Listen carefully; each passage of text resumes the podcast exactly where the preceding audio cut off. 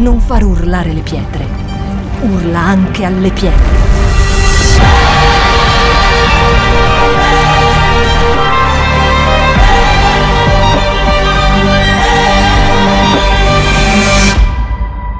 Shout 2022. Alza il volume della tua fede. Allora, oggi voglio parlarvi di questo, la proclamazione di un digiuno e voglio leggere con te nel libro di Gioele quando il profeta, guidato dallo Spirito Santo, appunto, proclama il digiuno. Amen. Lo troviamo in Gioele, capitolo 1, leggiamolo insieme, nel verso 14 dice così, proclamate un digiuno, convocate una solenne assemblea, dite come solenne assemblea.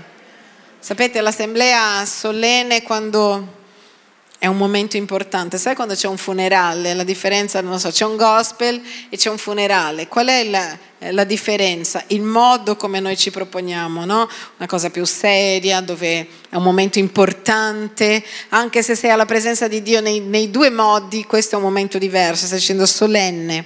Riunite gli anziani e tutti gli abitanti del paese nella casa del Signore, del vostro Dio, e gridate al Signore. Qua Gioele eh, non sta solo parlando per il popolo nella sua epoca, ma lui sta parlando per la fine dei tempi. Se tu guardi il verso 15, 16, 17, 18, eccetera, lui incomincerà a dire manca cibo, eh, i campi non, non danno più frutto, gli animali non mangiano più. Lui sta parlando di una carestia che arriva, un momento molto difficile arrivando sulla terra e alla fine di questo passaggio lui dirà che sta parlando degli ultimi tempi. E negli ultimi tempi, se c'è un tempo dove noi dobbiamo digiunare e pregare, è proprio in questi tempi qua, i tempi dove noi vediamo che il ritorno di Gesù non, non è così lontano e dobbiamo assolutamente metterci nella breccia a favore dell'Italia, a favore del regno di Dio, a favore dei non credenti ancora su questa terra nel nome di Gesù e pregando per la nostra nazione invece solo di criticare. Amen. Io so che è più facile aprire il giornale e dire, ah, come hanno potuto questa decisione? Queste... Tutto, tutto, tutto. Nella disperazione, anche il governo sta prendendo delle decisioni nella disperazione, giusto o sbagliate che siano. Il nostro momento adesso è di pregare. Noi siamo quel popolo. E qua sta dicendo gridate al Signore. Allora, nella Bibbia, la maggior parte delle volte che appare la parola gridare è gridare a Dio. Non sta dicendo di gridare agli altri. Il gridare è l'eccesso di qualcosa. Per esempio, se c'è un bambino che sta camminando per la strada e tu vedi una macchina che sta venendo, non è che tu gli dici, Marco, guarda che ti passa addosso la macchina, tesoro, attraversa con calma. Tu quando vedi che sta venendo la macchina, c'è Marchino che sta passando, Marchino! E questa è la esagerazione della tua preoccupazione, della tua emozione, perché tu vuoi salvare Marchino. Infatti si dice gridare di gioia, il grido di gioia è quando tu hai una gioia, quando la tua gioia è esagerata, la Bibbia parla di gridare, un popolo che grida di gioia, che non vuol dire che sei... Alleluia! Ma è l'intensità della gioia, si chiama il grido di gioia. L'intensa preghiera è un grido di preghiera e qua quando dice gridate al Signore, non sta dicendo che noi dobbiamo venire alla casa di Dio e solo alzare la voce. Dio! Perché la Bibbia dice in Isaia che colui che ha fatto l'orecchio non è sordo quindi non è il gridare qua, è intensifica la tua preghiera. Se tu pregavi già una volta, prega due, tre, dieci, il grido è l'esagerazione del dolore, l'esagerazione della gioia, l'esagerazione di qualsiasi cosa a che fare con il gridare. Amen. Abbiamo visto settimana scorsa che quello che ha fatto sì che Giosuè con il popolo di Dio vincessero là a Gerico non era il grido finale perché hanno gridato, ma era l'ubbidienza che ha fatto crollare le mura. Il grido finale era un segnale solo dove lo Spirito Santo voleva che gridassero per, per dare il via nel mondo spirituale perché le mura crollassero. Ma è stata la loro ubbidienza, anche senza comprendere. Pensa a Dio che dice, allora c'è una città fortificata, devi camminare ogni giorno attorno alle mura. Mm-hmm. L'ultimo giorno cammina sette volte. Perché il digiuno è qualcosa di pratico, di fisico, che si trasforma in qualcosa di spirituale. Amen? È il nostro primo principio, l'ubbidienza nel tuo fisico ti porterà ad avere esperienze sovrannaturali. Quindi Dio ti sta dicendo di non mangiare, o non dice non mangiare, è una roba che implica con una cosa pratica, fisica, ma quel non mangiare in ubbidienza alla parola di Dio, farà sì che nel mondo spirituale io abbia, abbia, risultati.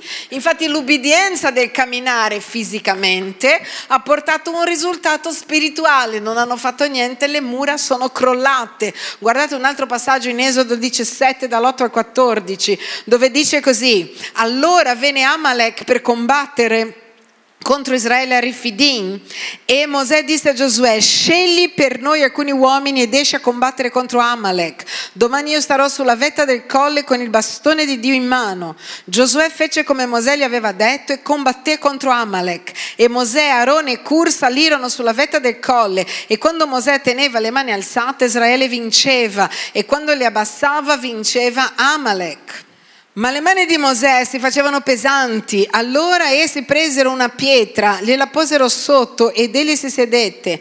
Aronne e Cur gli tenevano le mani alzate, uno da una parte e l'altro dall'altra, così le sue mani rimasero ferme fino al tramonto del sole. E Giosuè sconfisse Amalek e la sua gente passandoli a fil di spada. Il Signore disse a Mosè, scrivi questo fatto in un libro perché si ne conservi ricordo e fa sapere a Giosuè che io cancellerò interamente sotto il cielo la memoria di Amalek.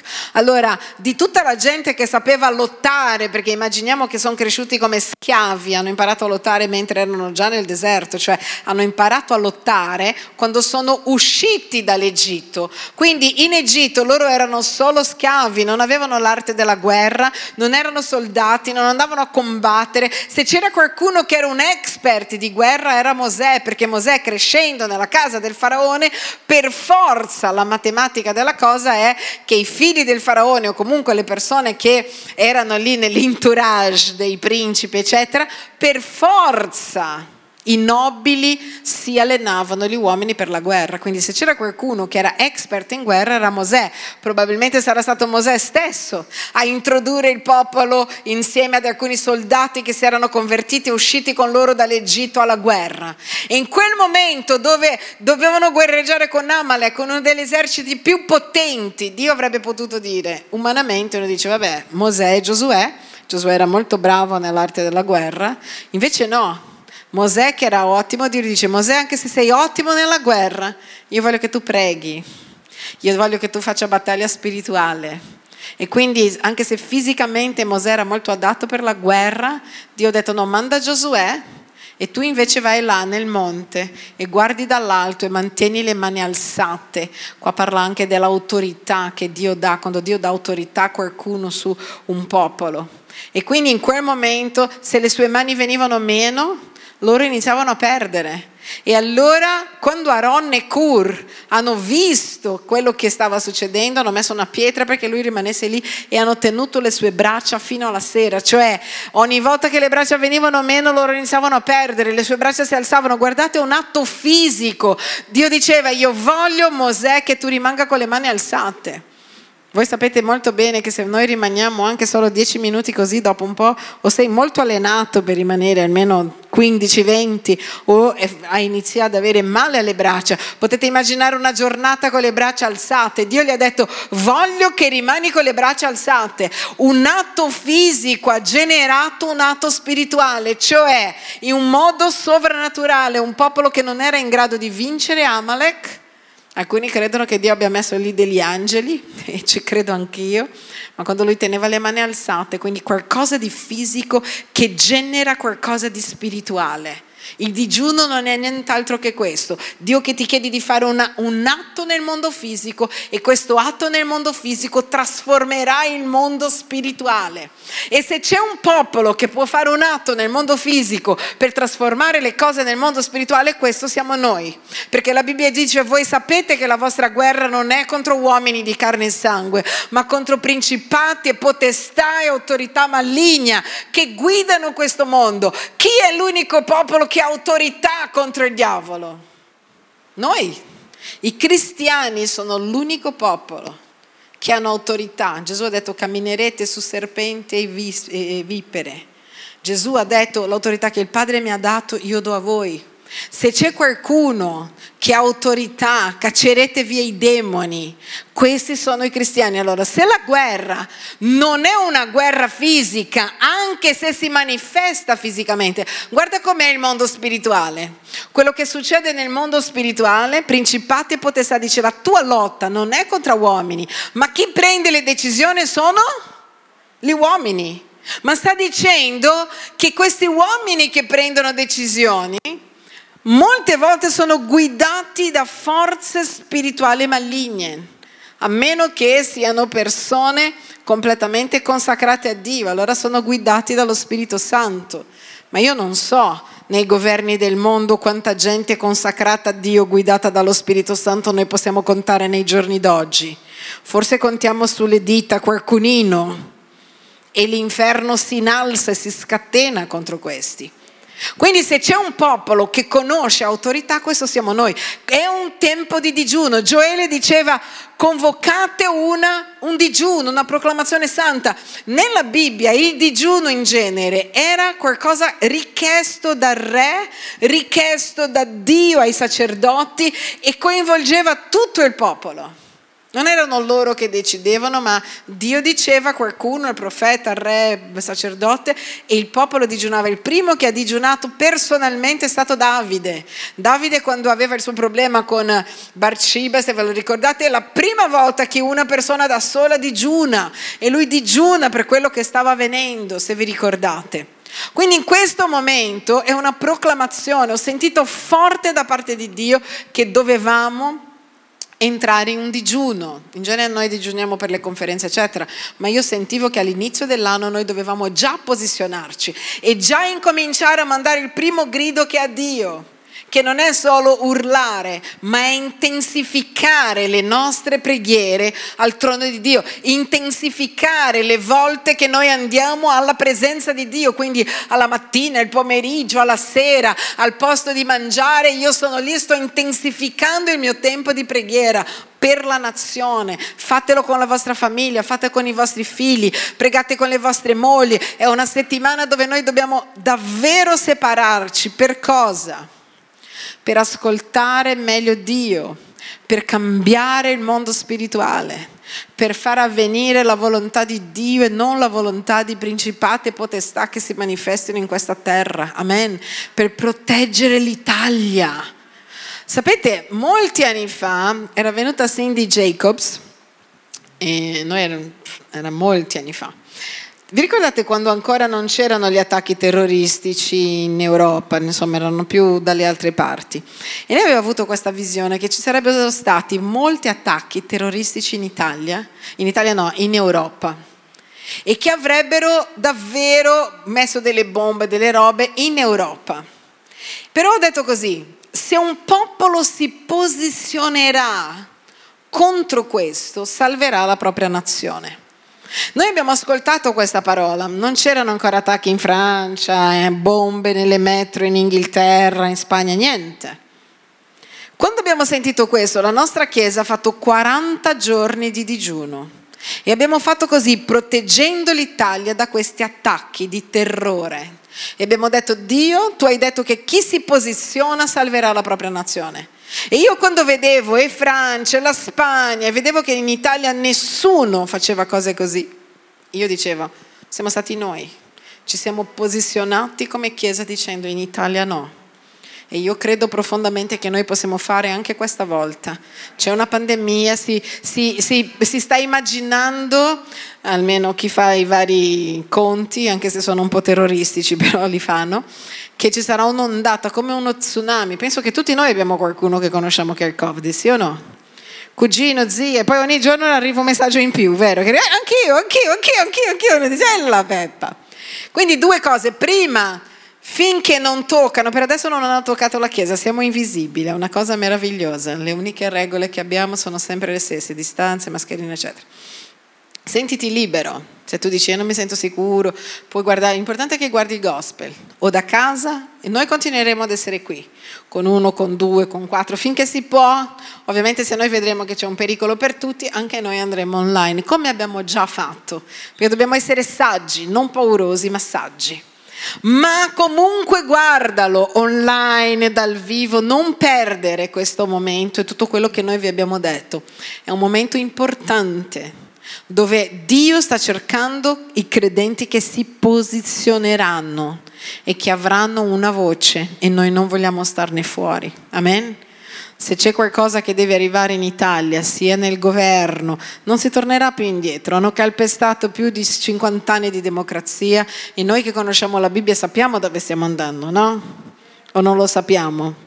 Sappiamo che ci sarà una moneta unica, stiamo andando verso di lì, certo che stiamo andando. Sappiamo, non c'è bisogno che ci inventiamo.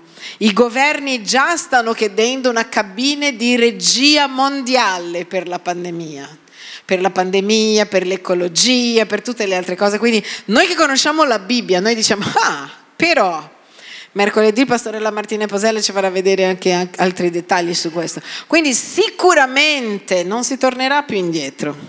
Questa cosa di uniamoci e decidiamo per voi, oggi è nel nome della pandemia, domani sarà per un'altra cosa, ma non si torna più indietro.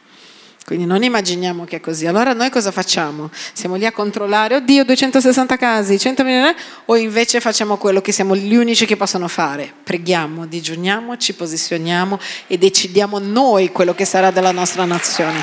Amen. Dio sta cercando un popolo che possa mettersi nella breccia per l'Italia e noi dobbiamo dire io sarò quel popolo. Amen. Io conto con le mie preghiere e il mio digiuno, io cambio il mondo spirituale pregando. Pensa, là fuori dicono noi non sappiamo cosa fare. Ci sentiamo con le mani legate, noi non abbiamo le mani legate, perché anche se ci legano le mani e i piedi, nessuno può legare la nostra fede, la nostra libertà. Noi siamo liberi in Cristo dovunque siamo, noi preghiamo. È così che i martiri in tutto il mondo pregano, incatenati in India, incatenati in Siberia, sotto il freddo, incatenati, la loro fede, la loro preghiera non è mai stata incatenata. Amen. E la preghiera libererà tutte le persone che sono incatenate, accecate in questa nazione. Mentre io giravo, così, dovunque andava, andavamo, trovavo gente assettata di Dio. Tu parli con uno, gente che ha sette di Dio, non vogliono sapere di chiesa, sono delusi, ma hanno sette di Dio. Gente che prega di nascosto, io non vado in chiesa, ma io prego, io faccio.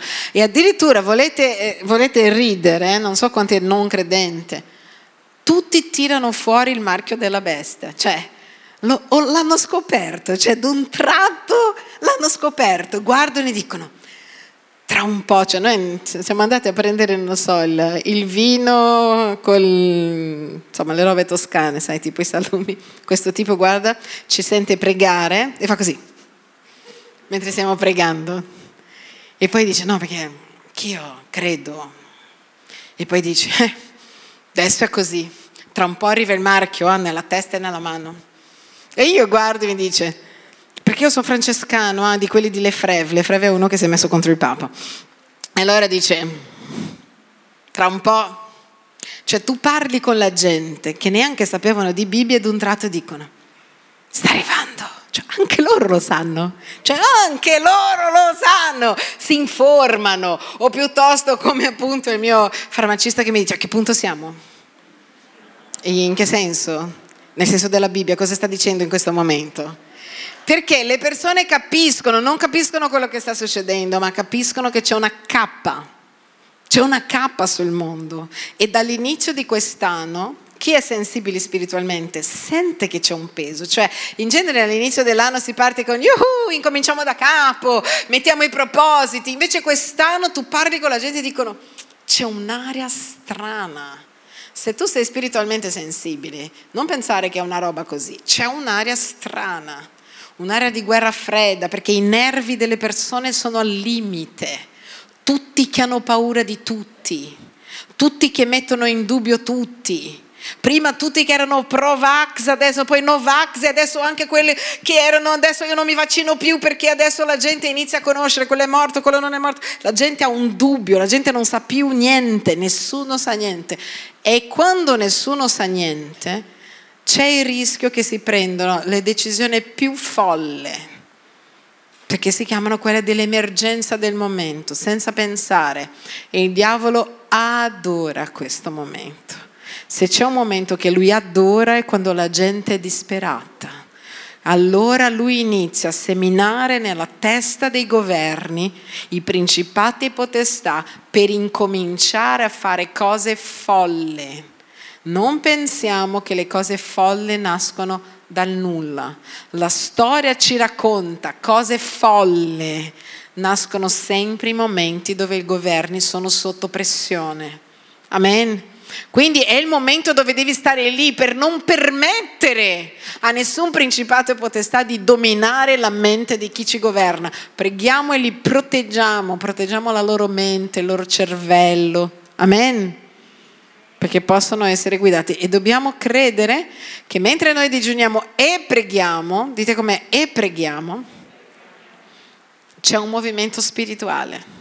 Tu stai pregando qui, guarda un altro esempio qua nella Bibbia, in Atti 12 dal 5 all'11 dice così, Pietro dunque era custodito nella prigione, ma fervide preghiere a Dio, dite come fervide preghiere. È un po' come il grido. Uno può pregare, Signore, noi ti benediciamo, ti amiamo. Quando è che fai fervide preghiere? Quando c'è un parente che sta morendo, quando c'è una malattia, inizia a dire, Signore, allora... Io mi ricordo anni fa, noi abbiamo, dovevamo, io dovevo celebrare un matrimonio di una coppia dopo qualche giorno e il giorno del matrimonio civile della coppia, quindi il giorno del matrimonio civile, mi chiamano, eravamo in chiesa, mi chiamano e dicono una persona, pastore hanno messo mia madre in prigione, pastore hanno messo non so chi in prigione, pastore sono venuti a casa mia e hanno portato via lo sposo. Cioè pensa, il giorno del tuo matrimonio, con tutti i parenti a casa, entra la polizia, tutta armata, prendono questo ragazzo e letteralmente lo portano via. La sua torta nuziale era arrivata in chiesa in quel momento. Cioè pensate, il giorno del matrimonio. Perché? Perché la madre di questo ragazzo, questo ragazzo molti anni prima era coinvolto con la droga, era stato anche in prigione, ma si era convertito davvero, lavorava con noi da sette anni, veramente convertito. Sua madre, che faceva anche lei finta di essere convertita, ci chiamava Bendecidos, invece lavava denaro e lui non lo sapeva che lei, però ovviamente lui andava a trovare sua madre con i precedenti che aveva, hanno messo lei in prigione, la persona che condivideva la casa con lei e anche lui, tutti e tre che venivano da noi. E io mi ricordo comunque le preghiere della sposa questa ragazza ha tirato su la chiesa da sola, chiamava chiunque per far pregare. Pregate, pregate, pregate, pregate, pregate, pregate. Tutti preghiamo, preghiamo, preghiamo, preghiamo.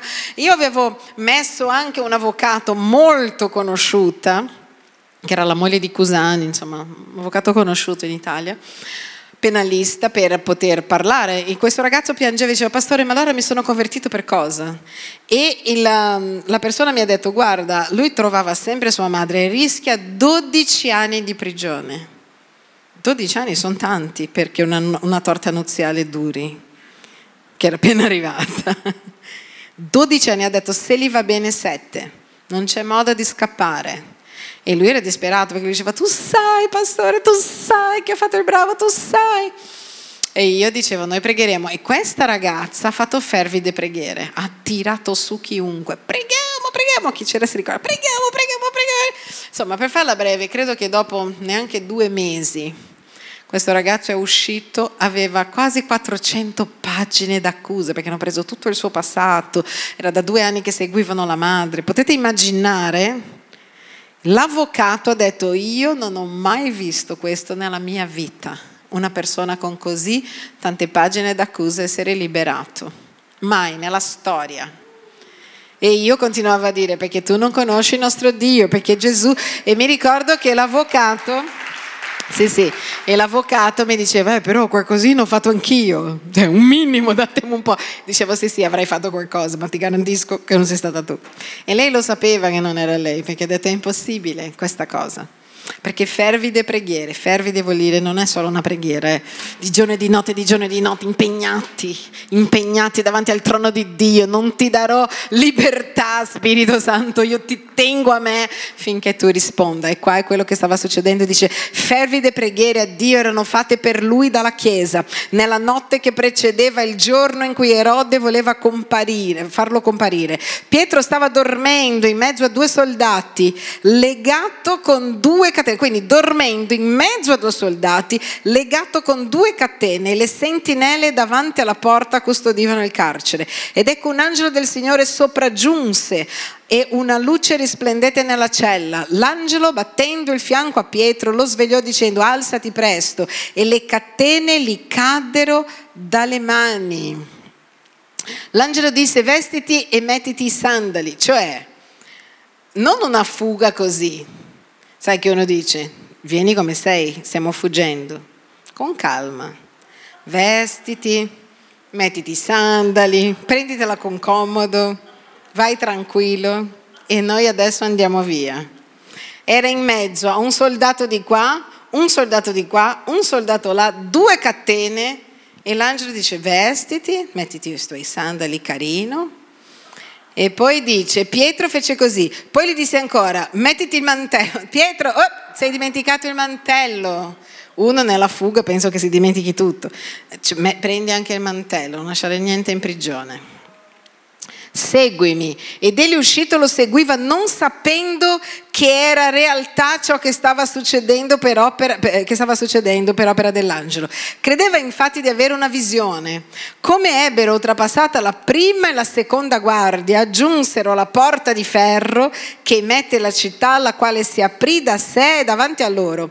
Uscirono e si inoltrarono per la strada e all'improvviso l'angelo si allontanò da lui e noi sappiamo la storia che lui va a presentarsi nella casa dove stavano in quel momento facendo cosa? Pregando. Mentre la chiesa pregava per Pietro. Pietro in mezzo a due soldati, due catene, uno davanti alla porta, l'angelo gli appare. Pensate che la Bibbia dice che lui pensava fosse una visione, perché sai che quando uno sta dormendo un po' rimbambito, era lì che dice alzati, metti i sandali. Io mi immagino, diceva, era surreale. Con calma, prendi i sandali, prendi il coso. Pietro ti sei dimenticato il mantello. Dice che passa davanti a una guardia, passa davanti alla seconda guardia, passa davanti alla porta di ferro e lo manda fuori. Lui se ne accorge, dice Pietro è rientrato in sé. Dice, oddio, allora non è una visione. Io sono veramente libero, è una follia. È la follia di Dio quando noi preghiamo. Amen.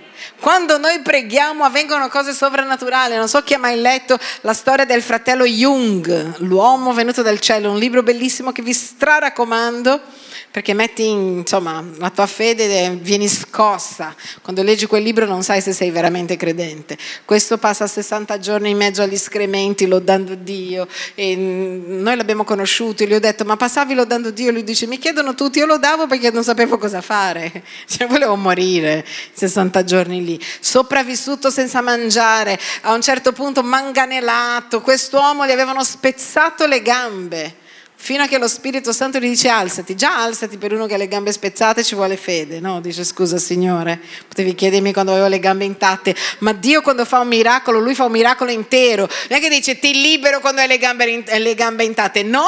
Ti faccio correre mentre hai le gambe rotte, gli avevano rotto le gambe e lui dice adesso ti alzi, lui si alza, è ancora vivo, vive in Germania, si alza cammina davanti non a due portoni, più portoni si aprono tutti, nessuno lo vede, lui si ritrova fuori dalla prigione, perché la preghiera del corpo di Cristo fa miracoli la sua famiglia pregando per lui, la gente che lo conosceva pregando per lui. Se noi solo scoprissimo la potenza della preghiera, penso che passeremo molto più tempo pregando, intercedendo, mettendoci lì la parola pagà vuol dire andare contro il male a favore del bene. Quindi è lì che dice no diavolo tu non entri nella mia nazione, tu non entri nella mia casa, io decreto, io uso. Noi abbiamo una bocca profetica, tutto quello che noi diciamo nel nome di Gesù avviene Amen. Siamo questo popolo qua. Quindi questo popolo devi farsi forza questa settimana. Amen. E quindi il digiuno cosa fa? Porta il mondo spirituale vicino a te. Il digiuno ti fa avere più fame di Dio. Dite com'è il digiuno mi farà avere più fame di Dio e ti rilascerà di più di Dio su di te. Quindi mentre non mangi di qua, spiritualmente hai più fame di Dio, perché preghi di più, perché stai di più alla sua presenza e vuoi stare di più alla sua presenza. Il digiuno libera da catene, non solo da catene fisiche, anche da catene spirituali. Oggi c'è un pastore negli Stati Uniti che sta innalzando, riportando il digiuno nella chiesa americana e lui dice sempre questa cosa, lui dice sai quando arriva una persona anche con, con, con problemi di droga, di alcol, io non mando neanche più nelle comunità, la prima cosa che faccio è li faccio digiunare per 30 giorni. Qualcuno che stia vicino, digiuno e preghiera. Il digiuno e la preghiera rompono delle catene forti nella nostra anima. Amen. E eh, forse tu hai, sei incatenato in un problema, sei incatenato in un problema spirituale, sei incatenato in, in un problema fisico, sei incatenato con la pornografia, con qualsiasi tipo di vizio. Il digiuno ti aiuterà a rompere queste catene e personalmente avere vittoria. Amen. Quindi è qualcosa che serve molto per noi, non come overai Dio. Dio non ti guarderà più magrolino e piangerà poverino, gli faccio qualcosa. Fa molto bene a te. Quindi avrai fame di Dio. L'altra cosa che fa la preghiera e il digiuno è cambiare il destino di una nazione. Vi ricordate Esther? Esther, tre giorni di digiuno e preghiera. E se noi abbiamo ancora un popolo, il popolo di Israele, che stava per essere sterminato dalla terra, è grazie a una persona che ha ascoltato Dio e Dio ha detto fai digiunare il popolo. Quando il popolo di Dio digiuna insieme tutto cambia ed è cambiato il destino spirituale. Guarda alcune cose che possiamo imparare da Esther. Esther era quella donna che è entrata alla presenza del re. Quando tu preghi tu stai entrando a conferire con il re, a dire caro re, sono la tua presenza per e tu puoi chiedere, guarda cosa impariamo dal libro di Esther, numero uno, non avere paura di presentarsi davanti al re perché lui ti ama, lo trovi là in Esther 5 dall'1 al 3. Lei aveva paura, diceva, e se poi io mi presento davanti a lui, non potevi presentarti senza essere chiamato. Se mi presento davanti a lui e poi, e poi mi uccide, poi mi dice che sto sbagliando, ma non devi perché il re, qualcuno gli dice, il re ti ama presentati davanti a Dio senza problemi per, per perorare la causa di Dio. Numero due, non aver paura di chiedere qualcosa al Re, sia per te che per gli altri o per le nazioni. Chiedi qualsiasi cosa, anche le cose più folle, anche le cose più grandi, anche le cose più assurde noi chiederemo per l'Italia. Numero tre, il re ascolta coloro che sono in alleanza con lui. Esther era sua moglie, tu sei la sposa di Cristo, il re ti ascolterà sempre. Tutto quello che chiedete nel nome di Gesù vi sarà accordato. Numero quattro, la preghiera e il digiuno smuovono il mondo spirituale, l'abbiamo già detto. Numero cinque, essere uno strumento di Dio per la salvezza degli altri è una chiamata di tutti. E numero sei sì pronto a seguire le indicazioni che avrai dopo il digiuno. In questa settimana di digiuno Dio ci dirà cosa fare, fai questo, togli questo dalla tua vita, pregate in questo modo per l'Italia, prendete queste decisioni per la città, per la nazione, per la Chiesa e noi lì dobbiamo mettere in pratica, sarà una settimana di rivelazione. Amen dove Dio ti parlerà, parlerà a me, parlerà a te. Quando noi chiediamo a Dio, guarda, quando, chiesto, quando chiedo la parola profetica, io entro in digiuno, io dico, Dio, che cosa vuol dire quest'anno? E Dio ci dà un'indicazione, in genere molto precisa. E adoro pensare che in tutto il mondo sta dicendo la stessa cosa, perché noi siamo un corpo, non è la Sabbath Church, è il corpo di Cristo. E sì, pastori in Italia, in Inghilterra, in tutto il mondo, tutti hanno ricevuto, abbiamo condiviso la parola e tutti hanno detto è incredibile quest'anno e tutti hanno detto anche un'altra cosa, ci aspettano veramente persecuzioni e lotte forti. Quindi non so quello che avverrà, ma noi dobbiamo posizionarci, soprattutto posizionarci in Dio prima di qualsiasi altra cosa, di, di dire da che parte siamo, siamo con Dio, non siamo con Lui. Amen? L'altra cosa che porta il digiuno porta il consiglio di Dio. In Atti 13 dal 2 al 3 dirà così. Mentre celebravano il culto del Signore e digiunavano, lo Spirito Santo disse, mettetemi da parte Barnaba e Saulo per l'opera alla quale li ho chiamati. Allora dopo aver digiunato, pregato, imposto loro le mani, li lasciamo partire. Che quando sta avvenendo questa cosa? Nell'Antico o nel Nuovo Testamento? Prima o dopo la morte di Gesù? La chiesa, è la prima chiesa cristiana questa? Quindi è una pratica del Nuovo Testamento il digiuno o solo dell'Antico?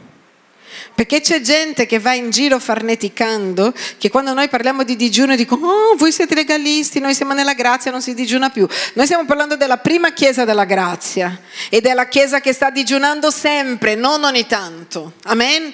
Per qualsiasi cosa. E dice, mentre celebravano il culto del Signore e... Non dice uno digiunava, la chiesa stava digiunando. Dio dà una parola profetica, non è che Dio è venuto, qualcuno, qualche profeta era lì e Dio ha detto, lo Spirito Santo disse mettetemi da parte Barnaba e Saulo. Cioè la Chiesa stava pregando e Dio ha detto ho scelto due persone in mezzo a voi che devono andare, devono predicare il Vangelo, che sarà Barnaba e Saulo, non saranno qui con voi a Gerusalemme, devono andare. E dice così, quindi loro stavano pregando e dice, allora, dite come allora, quindi hanno digiunato prima, Dopo che Dio gli ha detto separate Paolo e Barnaba, hanno continuato a digiunare per capire bene come doveva venire. Dice, dopo aver digiunato, pregato e imposto le mani, li lasciarono partire. Quindi era una pratica. Quando Gesù parla del digiuno nella Bibbia, voi sapete che Gesù non è che dice, ah sarebbe bello che un giorno vi mettete a digiunare. Cosa dice Gesù? Come inizia il passaggio?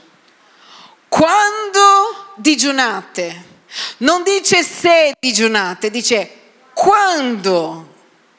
Vuol dire che era una pratica. Quando digiunerete, non fate come i pagani che si mettono davanti a tutti, fanno la faccia triste per dire che stanno digiunando, ma dice lavati la faccia, sii una persona felice, la gente non deve sapere.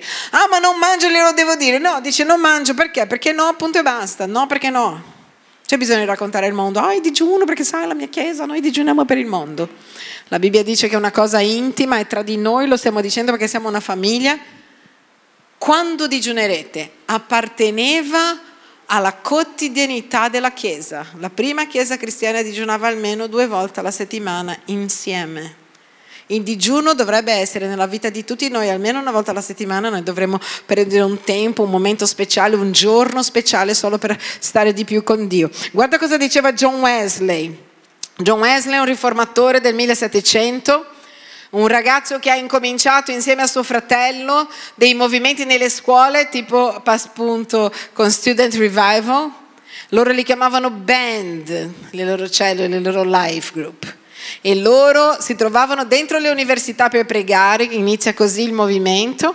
Il pomeriggio appena uscito dall'università loro andavano a portare nelle prigioni, nelle carceri, era il più grande ministero delle carceri, era quello dei ragazzi che andavano a evangelizzare nelle carceri per le strade tutti i pomeriggi. Quindi a scuola si pregava e poi pomeriggio appena usciti andavano a evangelizzare. E dice che John Wesley la prima cosa che gli ha detto è così, Avere capito la necessità del digiuno e non digiunare è come aver capito la necessità della preghiera e non pregare, non serve a nulla. È come dire a qualcuno, ah mia madre è malata, pregherò per lei e poi non preghi. Secondo te solo perché ha detto pregherò per lei è funzionata la preghiera? Ah sì, pregherò per questa cosa, secondo te funziona? Ah, pregherò perché mi preghi per me, sì sì, poi prego per te. Io ho imparato che è meglio fare al momento. Oppure se hai un tempo di preghiera dove dici Dio, tutte le persone che mi hanno chiesto preghiera, perché dire pregherò per te e non pregare non funziona. Dirà che bello il digiuno e non digiunare non funziona. Ah sì, la preghiera fa miracoli, ma se tu non preghi non succederanno miracoli. Allora uno dice come mai succede miracoli nella vita di uno e nella vita dell'altro no? Perché uno mette in pratica e l'altro no, è un modo semplice così. E guardate cosa diceva John Wesley, digiunare e pregare mercoledì e venerdì fino alle 16 di pomeriggio era una condizione per essere nel movimento di John Wesley. C'è un ragazzo che arrivava e diceva dai voglio anch'io essere con voi. Loro sono arrivati ad avere 100 persone in contemporanea al giorno in ogni angolo della, de, di Londra a predicare il Vangelo. E uno diceva voglio essere con voi e già diceva sei disposto a digiunare e pregare, non un digiuno solo verdure. Era senza acqua e senza niente fino alle 4 almeno due volte alla settimana e in due volte alla settimana devi passare tanto tempo alla presenza di Dio intercedendo, cercando, consacrandoti. Se non sei disposto a pagare questo prezzo, a separarti per Dio, neanche ti devi mettere con noi. Io penso che John Wesley non voleva credenti Nutella. John Wesley voleva gente con la pelle dura. È un tempo dove Dio sta cercando gente con la pelle dura. Basta di, ah, non so se vengo, perché facciamo troppe cose. Non è il tempo per questo. Quando il gioco si fa duro, i duri iniziano a giocare. Io abbiamo cambiato, abbiamo detto quando il gioco si fa duro, noi iniziamo a pregare. Amen. Quindi questa settimana insieme seri faremo il nostro digiuno. Sei pronto? Perfetto, incominciamo domani alle 7 del mattino. Vi do alcuni punti, poi vi arriverà per tutti uno studio più ampio di questi punti con dei dettagli di come fare i sette punti che vi do. Guardate, il primo, in realtà sono sei, ma perché uno è uguale all'altro. Sei punti, brava. I sei punti base al digiuno e alla preghiera di successo. Uno, imposta il tuo obiettivo.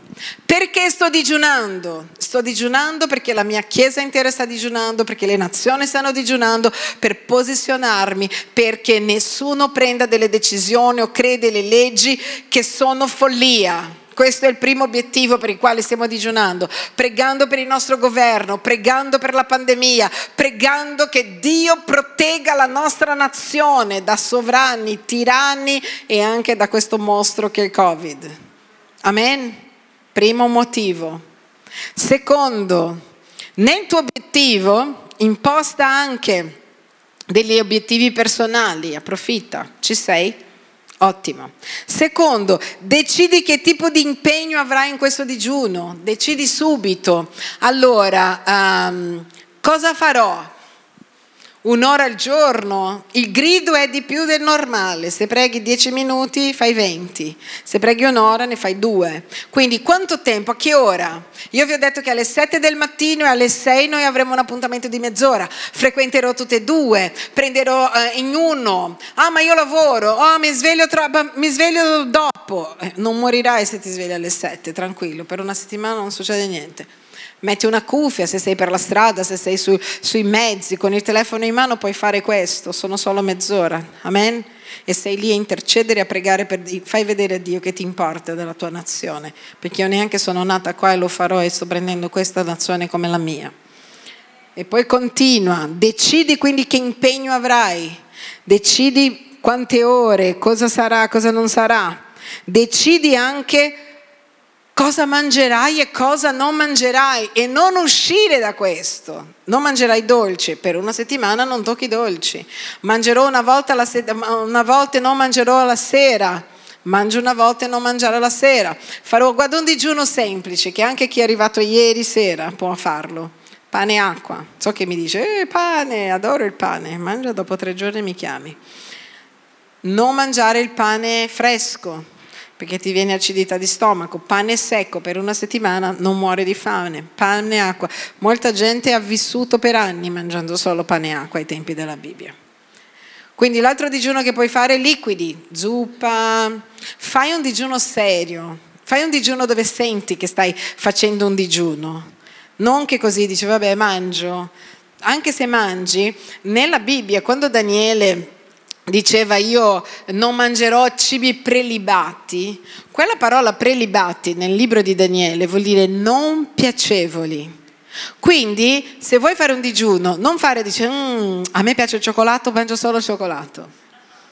Fai un digiuno di cose che non ti piacciono, così non hai voglia di mangiare dieci di quelle cose, no?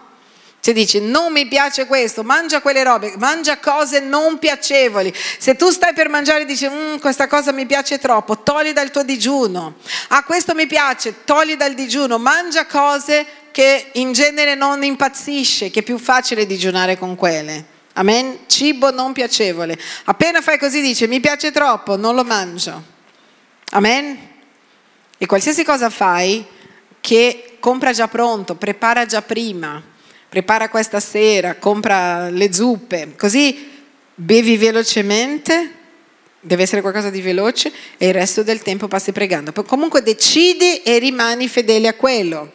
Punto numero tre, preparati spiritualmente passa del tempo, anche oggi già, no? Ti siedi con Dio, scrivila nel tuo computer, nel tuo telefono, Signore io farò così il mio digiuno, questi sono i punti. Già fai una preghiera questa sera prima di incominciare il digiuno, cioè già prepara il tuo cuore, già parlane con Dio prima.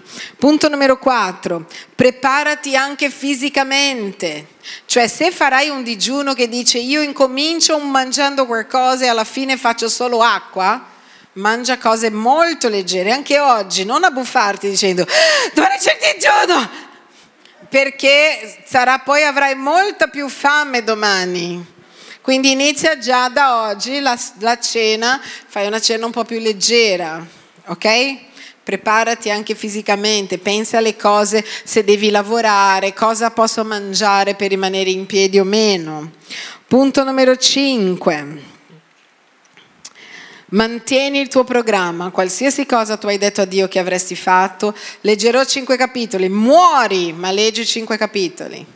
Amen. Pregano un'ora, muori, ma prego un'ora. Ah, ma io non ho voglia, non importa se hai voglia. Tu hai sempre voglia di andare a lavorare. Chi si alza tutte le volte alla mattina e dice, ah, che desiderio di andare a lavorare, c'è meno due. Ma ci vai perché ci devi andare. Quindi non fare una roba di sentire, non è per sentire, hai preso un impegno con Dio, osservalo. Numero 6. Quando tornerai a mangiare, alla fine del digiuno, mangia gradualmente. Non è che finisce il digiuno domenica sera e fai già la grigliata e mangi come un disperato perché ti farà male, poi non è colpa mia. Mangia piano piano, se stiamo una settimana senza mangiare, per incominciare mangia piano piano, anche perché e do una dritta alle signorine, il corpo, quando per tanto tempo non mangi, se mangi troppo, è come, avete mai avuto fame che d'un tratto mangi qualsiasi cosa? Il corpo assorbe dieci volte tanto quando per tanto tempo non mangi, quindi ingrassi in un giorno quello che hai perso in una settimana, quindi gradualmente è un allenamento per la nostra carne. Amen? Ma se l'abbiamo fatto per la dieta, possiamo fare anche per Dio. Siete pronti? Amen. Se quello in cui credi lo tieni per te, non ha valore. Se quello in cui credi non ha valore, lo tieni per te. Sei stato creato per dare, non per trattenere. Questo è il momento di aprire la bocca.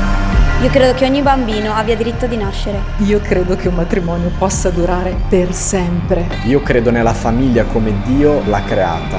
Io credo che Dio abbia creato uomo e donna. Io credo nella purezza prima del matrimonio. Io credo nell'onorare i propri genitori. Io credo che il rispetto non dipenda da genere o colore della pelle. Io credo che nessun essere umano sia in vendita. Io credo nella libertà di pensiero e di espressione. Io credo che ognuno di noi abbia diritto alla vita, alla sicurezza e alla libertà. Io credo nell'integrità politica.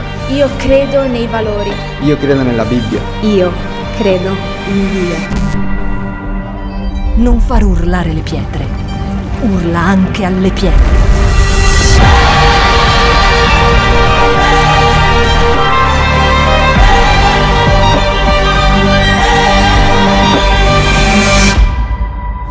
Shout 2022.